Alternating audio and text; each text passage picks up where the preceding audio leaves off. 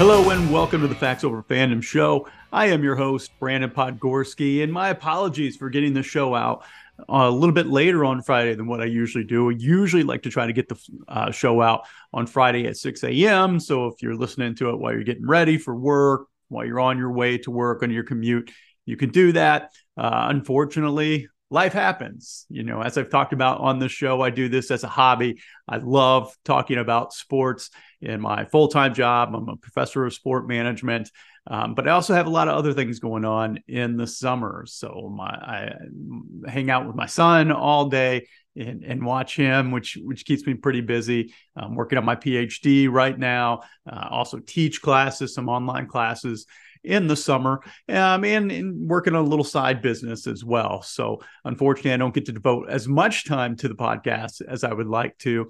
And life just got in the way a little bit, which is why we're late, but we're here. We are here. Happy Friday. I hope everybody had a great week. I hope you had a great 4th of July, uh, one of my favorite holidays, just to, to celebrate uh, the the independence that that we have here you know, being Independence Day um, and the freedoms we have here in this country. It's it's quite amazing, and I've had the the good fortune of of traveling quite a bit. I think I've gone to over a dozen countries um, at this point. I, I, think that's that's correct, um, and there's nowhere like home. Uh, the USA is just an amazing place. So always love July 4th. And I hope you had a great 4th with with friends and, and family. Kind of weird that it happened during the, the middle of the week. I think that's always odd. So, you know, I know some of you probably only got one day off this week. I, I, know that was the situation for my wife. So I hope you're going into this weekend um, ready to take a load off, relax, maybe watch some baseball, spend time with family, whatever. And I hope this show is a great way to get you into the weekend. And speaking of July 4th, what we're going to talk about today on the show is sports and politics. Now, I'm not going to get into politics. As they say, you know, you shouldn't talk about politics in, religion um, with people, especially that you just first meet. So I'm not going to go with a certain angle with politics, but I'm going to kind of talk about the the melding of sports and politics. But before we get into that, um, please make sure you're checking us out on Spotify. Um, that's a preferred podcasting platform for the show. You could also check us out on Apple, Google, Amazon, all of those count. Uh, please give us a five star rating. And you can also watch uh, and subscribe. You can also watch us on YouTube and Rumble. Please subscribe. Please like. It helps the algorithm. It helps us get in front of more people. And I've got some ideas for this show, but I got to see a little bit more growth. Thank you for those of you who are watching on YouTube. So the numbers kind of tick up a little bit this week. So really appreciate it. And we want to hear from you if there's a topic in sport business. And remember, this show is about the intersection of sports business and culture. If there's a topic that you want me to to um, to speak on, or you you even want to come on the show if there's a topic that you want to talk about um, or you get a little expertise in that sports business culture. Um, hit, hit us up. Let us know. We're on social media. We are on twitter. We are on instagram at fof underscore show at fof underscore show. It's the only place to find us online twitter and instagram I don't have time for Facebook. Uh, I'm not even about to put TikTok on my phone, and I don't even know what Threads is. I guess that's kind of the new thing that's that's taking the internet this week. I, I don't have time. Just Twitter and Instagram at FOF underscore show. Find us there. And so let's get into our topic today sports and politics. And, and I kind of want to go through this a little bit. Um, I talk about sports and politics, just kind of the, again, the melding of the two um, when I'm teaching. And that's what we're going to kind of go over a 30,000 foot view of this today. So um, there's four perspectives when we talk about politics and sport. If you're checking us out on YouTube or Rumble, sorry, I'm looking at my notes here, which why I'm not looking at the camera. Uh, but we're going to look at four perspectives on politics and sport today. So one, how does the government use sport to improve citizens' quality of life? Two, how can sport reinforce the status quo? Number three, how nations sponsor international teams to promote patriotic pride. And then four, the politics of sport institutions. And this is where we may get into a little bit more of the traditional political talk, but uh, I, I, certainly wouldn't consider myself an expert on politics. So I tend to um, kind of focus on, you know, the first three a little bit more: how government uses sport to improve citizens' quality of life, how sport can reinforce the status quo, uh, how in how nations sponsor international teams promote patriotic pride. But we'll also get into the politics of sports and institutions. So let's look, let's think about how does the government promote physical activity and health? And a lot of this and most of this is going to be from um, uh, North American USA perspective. And so if you think like the CDC, and I know for some people that three letter term, the Center for Disease Control, the CDC, um, is kind of a, a four letter word right now. Um, but you know their mission they link research on physical activity and quality of life or just some of the things that they do.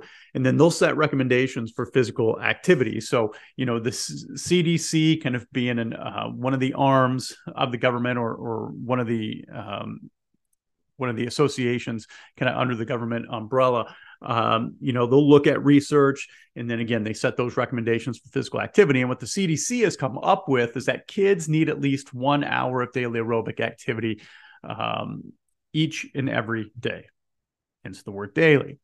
So you know for example my son is four and, and you may hear him in the background here today. Um, took him to the doctor last week just for a, just for a checkup, just for his four year checkup. And that was one of the things that was kind of in the documentation that I got that, you know, he needs to be outside and he needs to be active for at least one hour a day.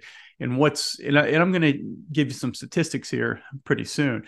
Um, but it's really discouraging and it's, it's a little bit, um, it's a little bit scary to see the obesity rates and the um, rates of children being overweight in this country um, simply because they're not getting enough physical activity. And nutrition plays a big part in that as well. Um, but it's really, really important for so many reasons. One, you know, just for them to be healthy in their body, but, you know, kids going out and having unstructured playtime. There's so many other great things that come about with that, you know, developing leadership skills, you know, having kids kind of fight over, um, you know, when I was a kid, we'd have, you know, three or four kids uh, per side, and we'd play baseball in a friend's backyard. And of course, you'd have a ghost runner because you don't have a full team and fighting over, you know, hey, did that runner from second score on a single? And so you learn some things like leadership and, and conflict resolution and respect for others. So it's not just good for their body, but it's also good for their mind. And for adults, the CDC says we need at least 30 minutes of weekly I'm sorry, 150 minutes of weekly moderate intensity activity. So 30 minutes a, bit, a day, five days a week.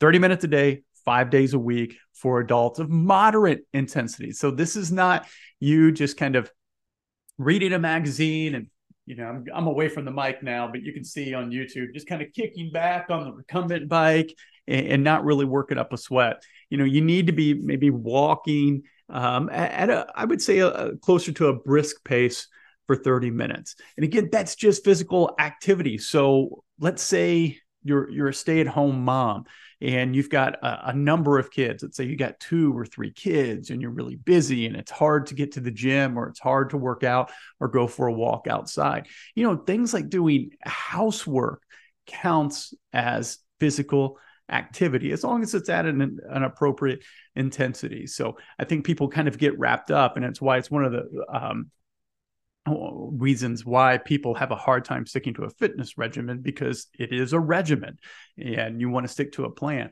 Um, but what the CDC is saying is if you get 30 minutes a day, again, five days a week of moderate intensity activity, not necessarily exercise, that will count. And so, you know, just some statistics that I want to hit you with here. I'm going to blow this up a little bit on my screen just to help with this. All right. So, why physical activity? And, and again, this according to the CDC, why this builds a healthy and strong America. Um, the problem about one in two adults live with a chronic disease, and only about half of adults get that recommended 150 minutes of weekly moderate intensity activity. So we see half adults have a chronic disease, half adults, half of uh, United States adults do not get that 150 minutes of weekly moderate intensity activity. So I'm not necessarily saying that there's a causation there, um, but there's a pretty high correlation at minimum. And we do find that sedentary lifestyles do lead to think to more diseases like you know heart and other cardiovascular disease, certain types of cancers, and so on. And what's really frustrating right now is that about 25%, one in four of young adults are not um, are, are, cannot are, are basically um, looking at military readiness. Um, they're one in four adults. They're too heavy to serve in the military. So we are seeing like all time lows in military readiness as far as um, the military hitting their quotas for the amount of service people that they need. Um, a lot of that is people just don't want to serve. Um, they're going to college, they're starting businesses, they're working. There's other things that they want to be doing. Um, so you already have a problem on that end. And then on the other end, well, you got to take 25% right off the board because they're not even fit for military service. So obviously, that's a problem when you're thinking about the safety and security of the nation. So let's talk about physical activity and how it can help. All right. One in 10 premature deaths could be prevented by getting enough physical activity. Again, an hour uh, per day for kids, 30 minutes, uh, five days a week for adults. One in eight c- cases of breast cancer can be prevented. One in eight cases of colorectal cancer. One in 12 cases of diabetes. One in 15 cases of heart disease. So there's so many benefits of getting physical activity right? Um, lowers blood pressure, lowers risk of stroke, improves your fitness, improves mental health, cognitive function, reduces arthritis symptoms, possibly uh, prevents weight gain, all these great things. And so when we talk about, again, kind of the mixing of sport and politics and the government getting involved, you know, setting those recommended um, daily allowances or, or, or daily recommendations um, is one of the things that government does in sport. Some other things, again, kind of keeping a, a United States perspective. Um, it designates the United States Olympic Committee, the USOC, but it does not provide funding. So the USOC for the Olympic athletes relies on corporate sponsors, um, relies on donations for its funding. It, funding does not come from the U.S. government. Um, we'll see the the government they'll intervene to address scandals or societal issues in sport. You know, I'm thinking about steroids in Major League Baseball, um, the hearings on sexual assault with USA Gymnastics, um, and that can lead to um, the establishment of laws or making stricter laws. Um, one of the things we saw uh, way back, this is probably I think early '90s, uh, when they started to reclassify steroids um, as um, a, a, stronger uh, classification. I, I, can't remember what schedule it is. It might be a Schedule One drug, um, you know, on par with with a lot of the the harder drugs, cocaine, heroin, things like that. In fact, you know what? I got this. Let me look. Steroids schedule drug they're Schedule Three substance. So, um, according to the Department of Justice, they are a Schedule Three substance. So they may have legitimate medical function, um, but they also may lead to moderate to low physical dependence or high psychological uh, dependence. So it is illegal, obviously, to use them without a valid prescription or distribute them. Right. So it can um, cause massive uh, prison time if you're if you're busted with those, and that's a result of um, investigations from the government. Other things government can do: it helps regulate event security. So you'll see uh, police at a lot of games, uh, protect citizens' rights, promotes equal opportunity if you think about Title IX, which was in 1972, um, and, and, maybe you know we're coming up on the on the anniversary of Title IX. Uh, last year we celebrated the 50th anniversary.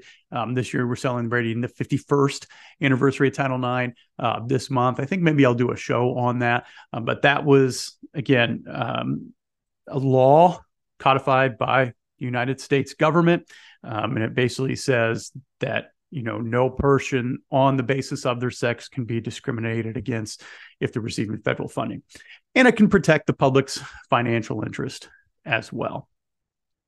Okay. Um, so we see in ways and government gets involved there.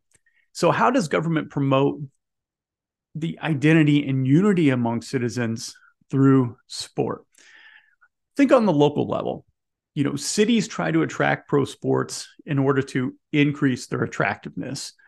We saw we've seen this with uh, with uh, Las Vegas here over the past you know decade, where teams were very shy to go to Vegas because of um, Nevada being one of the only states where gambling was legal.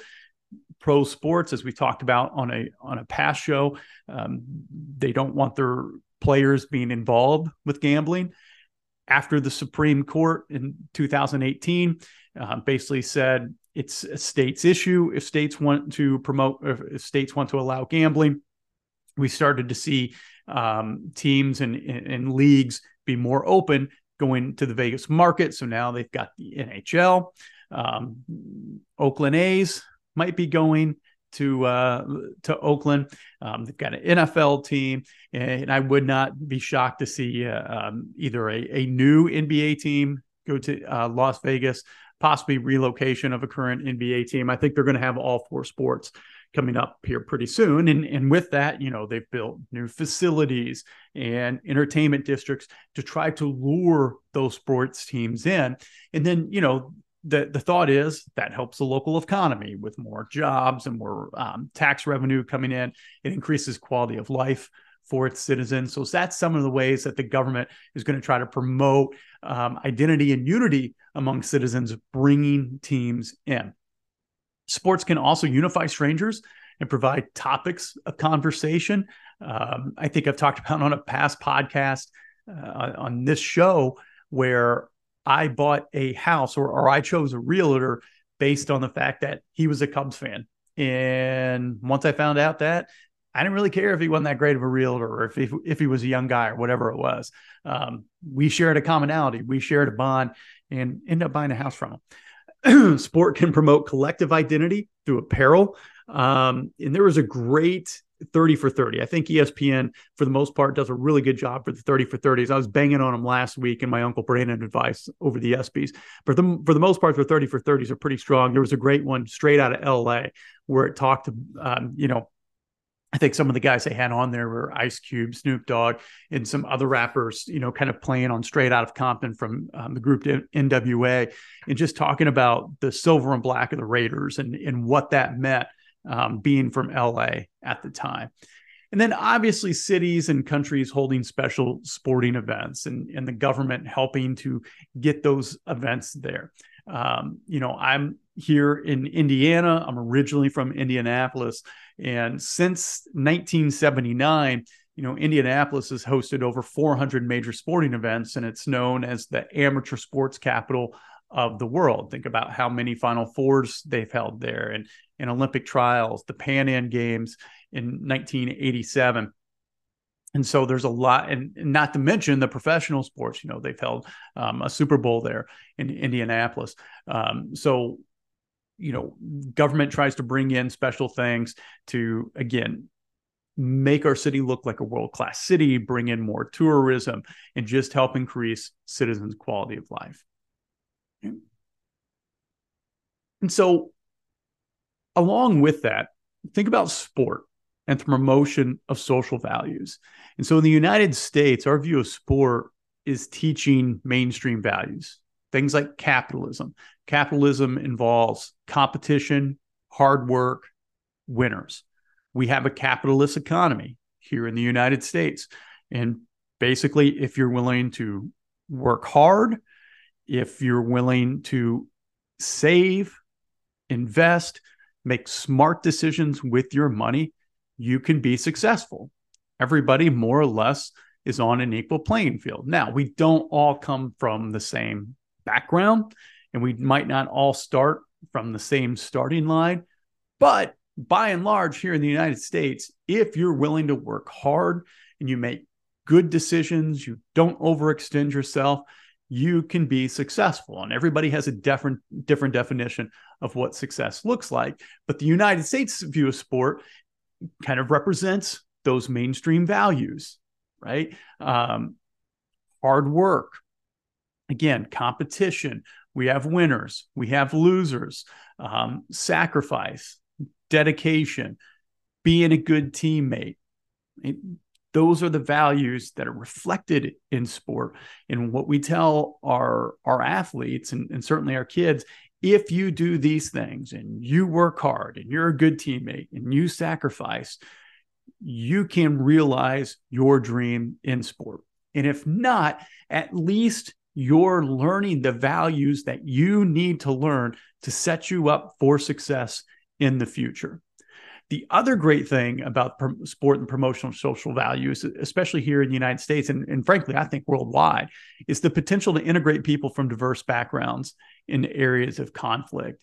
Um, if you ever saw the movie Gridiron Gang with The Rock, I think that's a great example there of Camp Kilpatrick there in Southern California, where it's a juvenile uh, detention facility, and they're bringing in kids from all around um, South, Southern California. A lot of these kids come from bank, gang backgrounds, different gang backgrounds, and through sport, they've got a football program there. I know they got a basketball program. They probably got other programs there. Um, but through sport, they're able to bring these kids together who outside of the walls of the facility um, obviously would have a lot of strife um, would probably try to to hurt if not kill each other. But within these walls and through sport they're able to come together as a team and cut through those areas of conflict. So i think that's a really cool thing that sport does. Now there's also this th- this thought about sport as an opiate of the masses. Like the government can use sport to distract citizens from societal inequities or distract them from other things that they're going that are going on that they don't want to uh, um, that they don't want people to concentrate on. I don't know if I really believe that's true. Now, I think individuals can do that. I don't necessarily think governments can do that, at least not here in the United States. Now, it may be different in other parts of the world. But I think here in the United States, for the most part, people kind of put things in perspective. So here in the United States, I think this is more of an individual issue than it is a, a political governmental issue. I think if you allow yourself to have your identity wrapped up in your favorite team, then yes, it's going to distract you from other more important things that are going on. But um, as much as I don't think it's healthy for you to find your identity in your team, I also don't think it's healthy for you to find your identity in uh, everything that's happening in politics or, or government and, worrying about things that you have no control over. It doesn't mean that they're not important. It doesn't mean that those aren't things that you you should shy away from. Um, but I really think you've got to be careful on where you put your identity, where you put your time, where you put your your energy. And I'm not here to tell you what that should be. You know, I could tell you for me, you know, I first, you know, I certainly have political leanings, but I first identify myself as a as a Christian and a husband and, and a dad, and you know, then you know, a, a friend, um, then work, and then everything else beyond that. So I think you know, if you you've got to be careful. And I'm a sports fan. I love watching sports.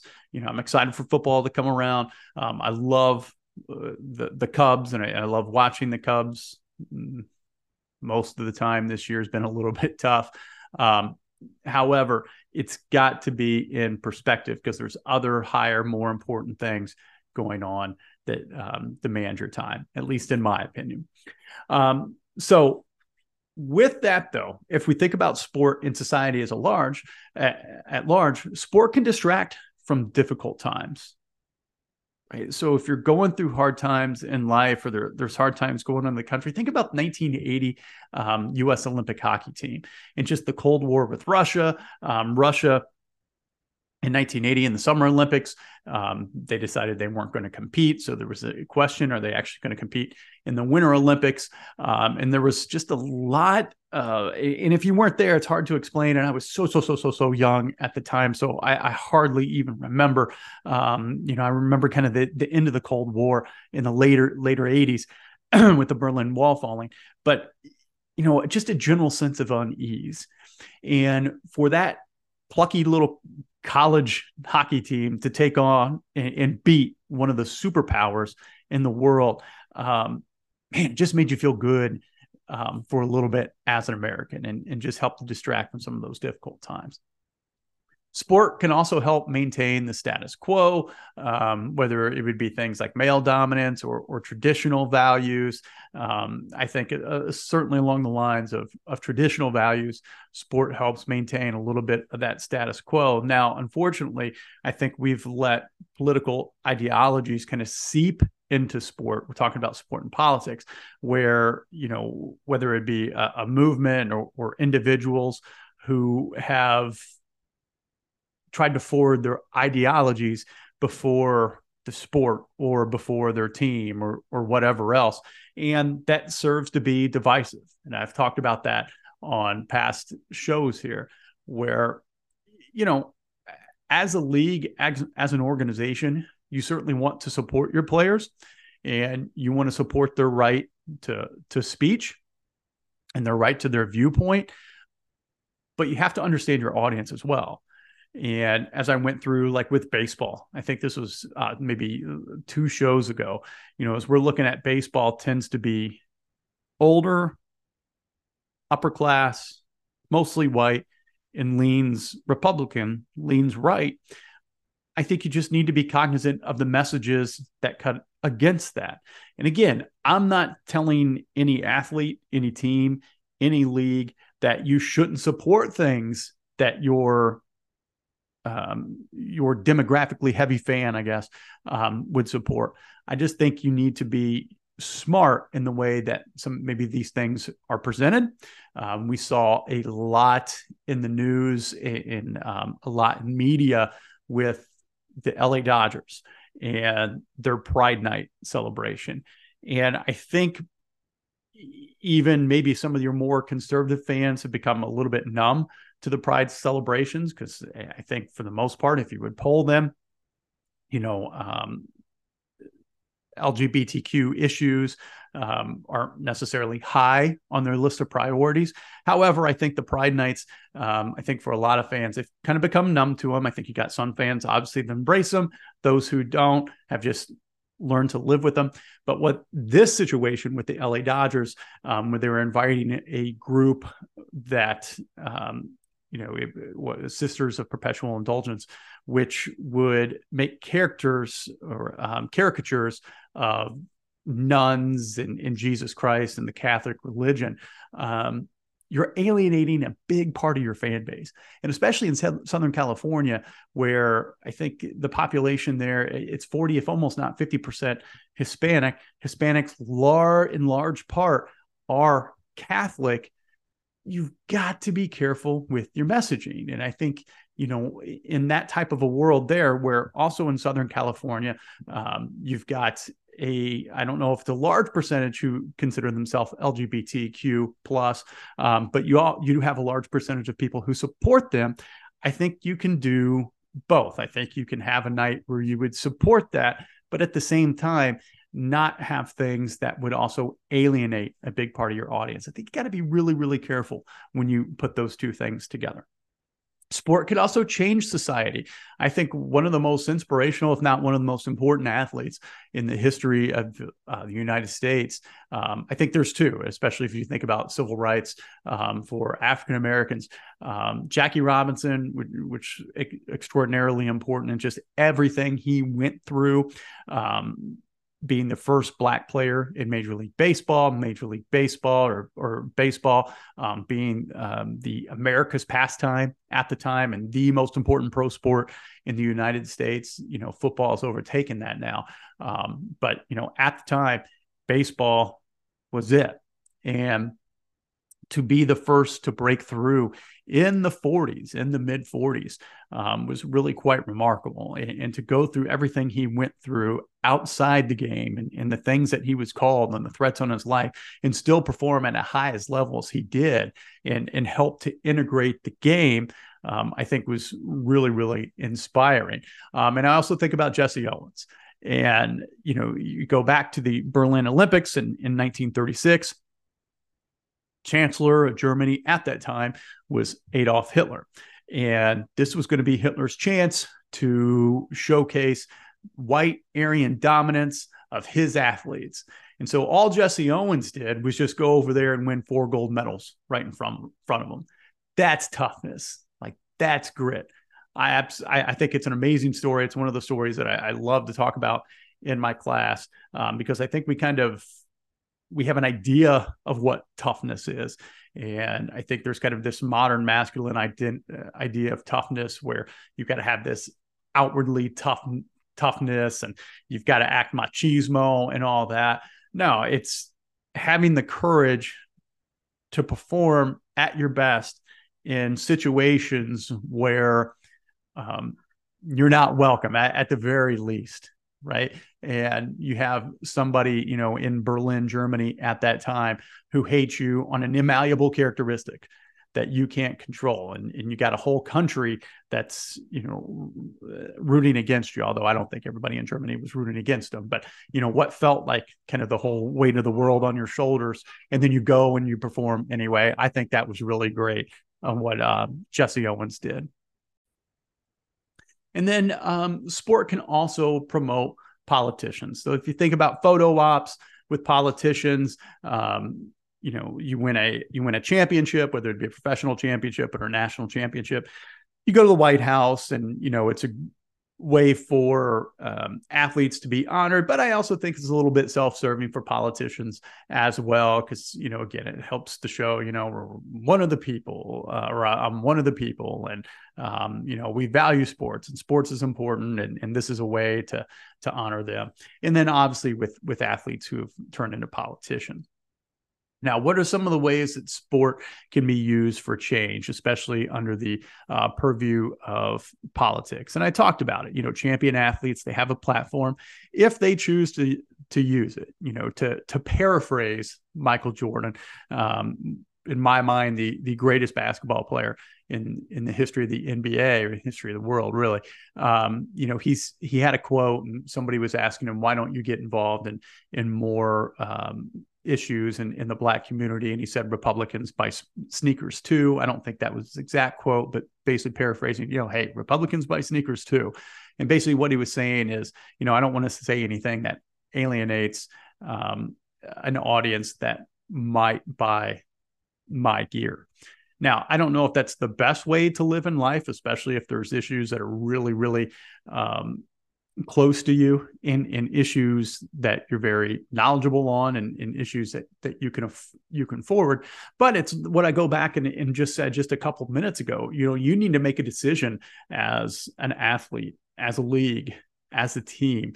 You know what issues do we want to get behind that won't alienate our audience and that are crucial to us?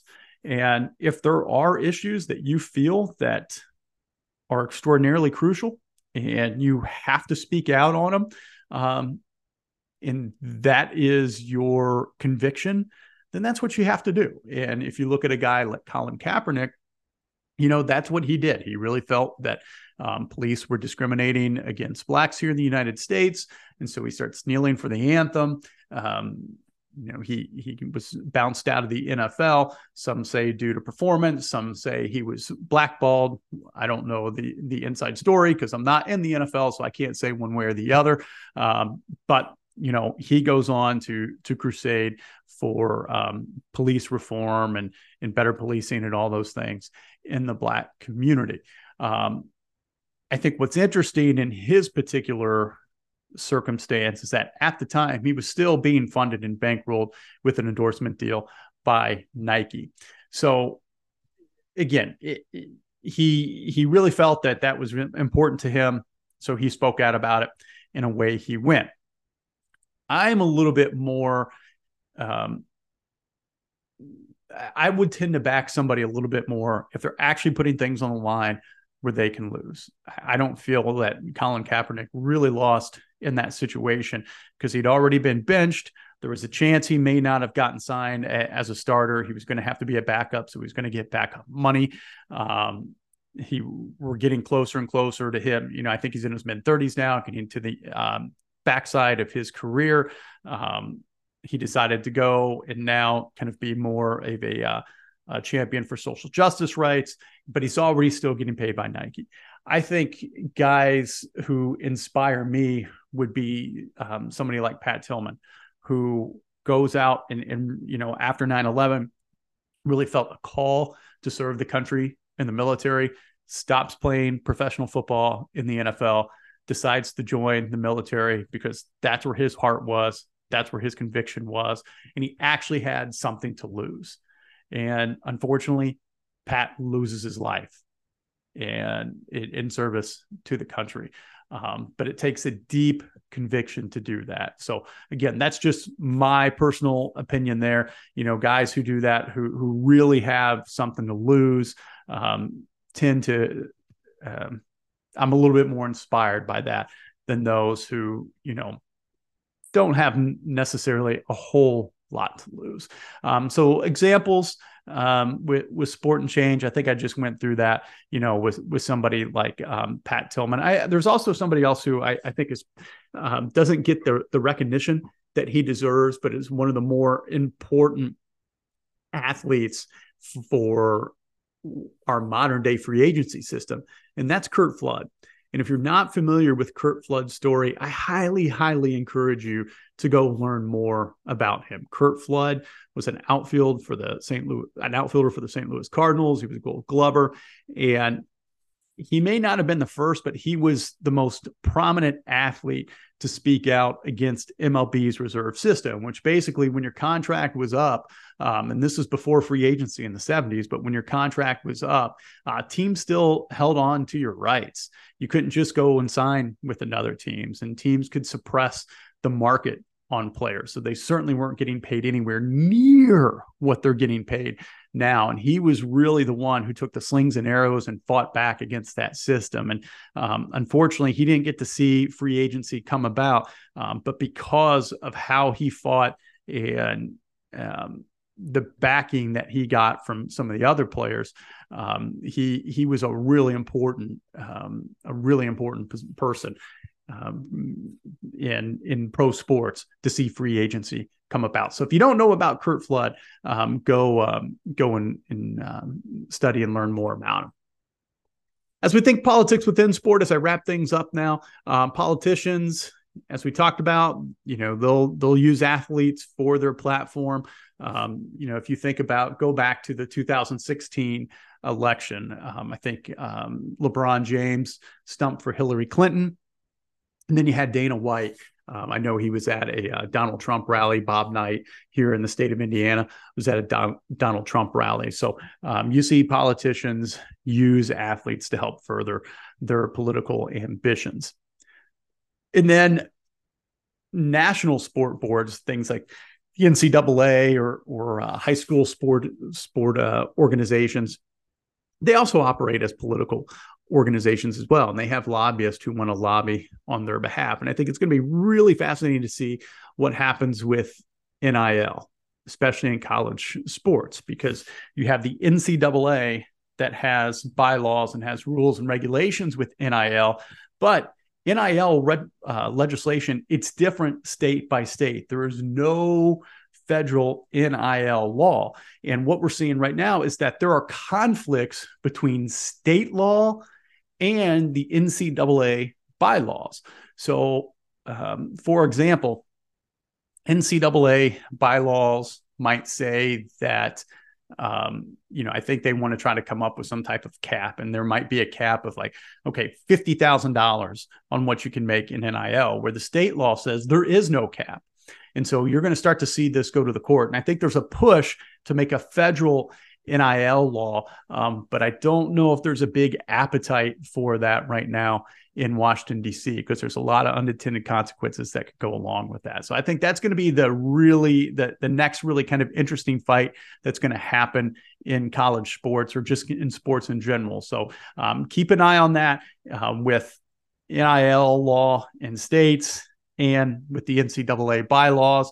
Generally, when these things go to court, courts kind of defer to um, the organization's bylaws.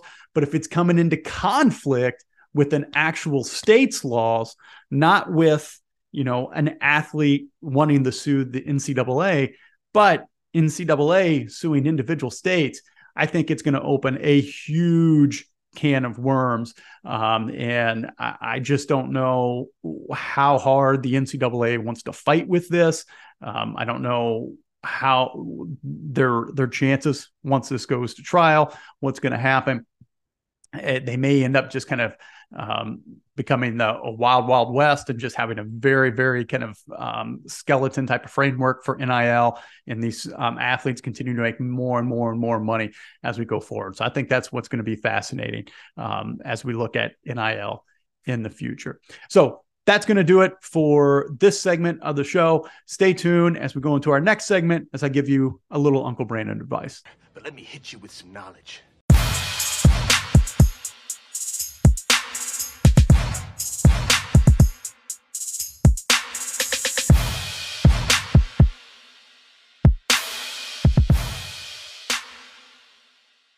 Okay, I alluded to this a little bit earlier in the show. And I really kind of thought, what Uncle Brandon advice am I going to give this week? And there's things I've seen in the media, but being July 4th, or the, week uh, of July 4th, um, my Uncle Brandon advice is just basically everybody listening is travel. Get out of the country at least once. Um, go experience another country, another culture, different people, different ways of doing things and when you do that, you're going to appreciate just how special living in the United States really is.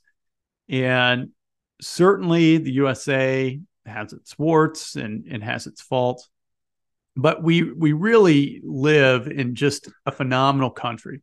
And I've had the the good fortune uh, of traveling quite a bit in, into Europe, um, into Central America, um, Canada, and in just about you know getting close to to all 50 states here in the United States, and there really is nothing eh, like the the freedoms that we have here in the this country, the opportunities that we have here where you don't have a, a government holding you back on business opportunities or other things that you want to start.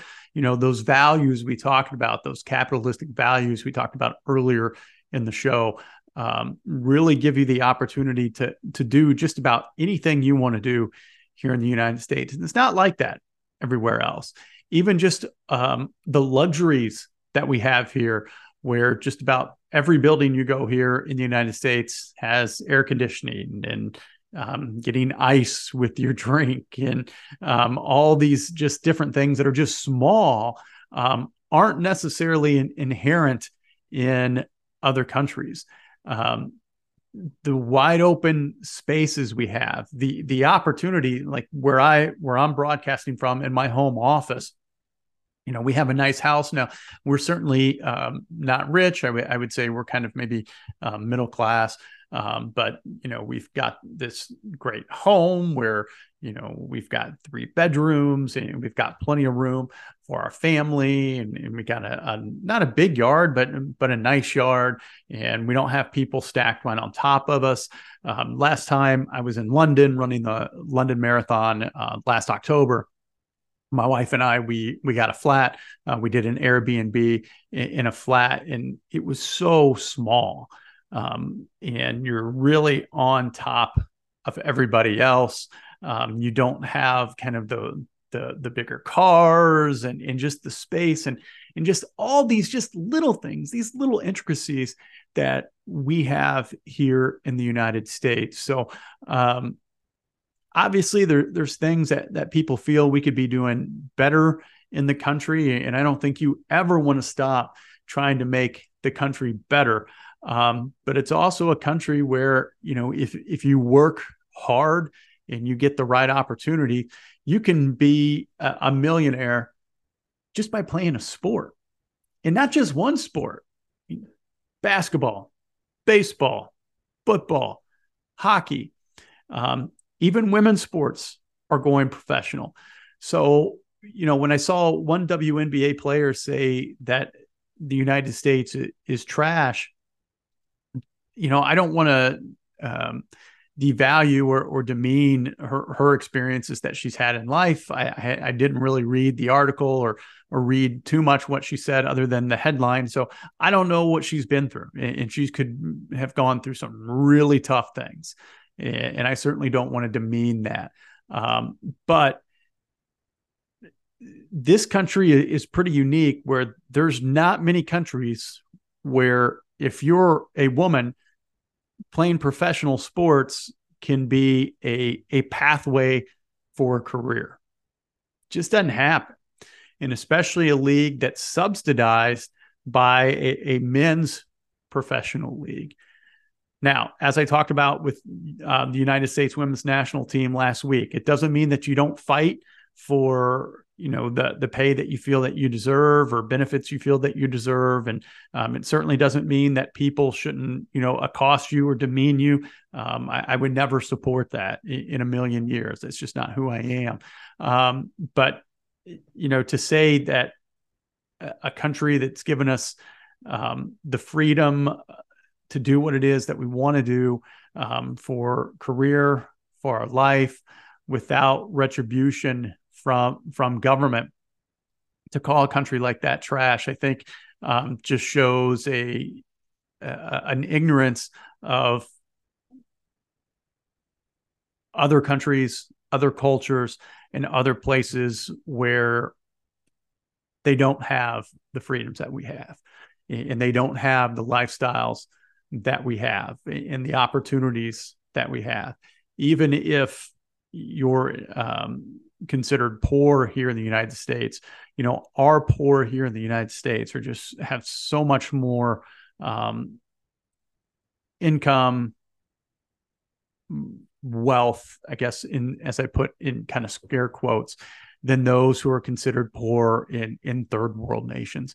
So I think traveling and, and getting perspective gives you a greater appreciation for the United States. I know that it has for me. Um, but it doesn't mean that we're perfect and it doesn't mean that that we don't stop to make this country um, live up to the ideals that were drawn out from from the framers of of the uh, Constitution. But at the same time, um, I, I can just tell you from from traveling everywhere that I have that the opportunities, the lifestyle, the culture we have here, it's really it it's second to none. And so, um, my Uncle Brandon advice to you travel, get a perspective, um, and experience different places. And I think you're going to find just how great the United States is and how much that you're going to want to continue to um, work to make sure that the ideals that we all hold dear as Americans um, continue to to go forward. So that's my Uncle Brandon advice for you. Get out there and go see the world. It's a great thing to do. Hey, I hope you guys have a great week. I can't wait to be with you next Friday. Make sure you check us out on Instagram and Twitter at FOF underscore show. You can uh, listen to us on Spotify, Apple, Google, Amazon, and watch us on YouTube and Rumble. Just type in Facts Over Fandom, should pop right up. Hey, as always, love God, love each other, be a good sport. I'll see you next week.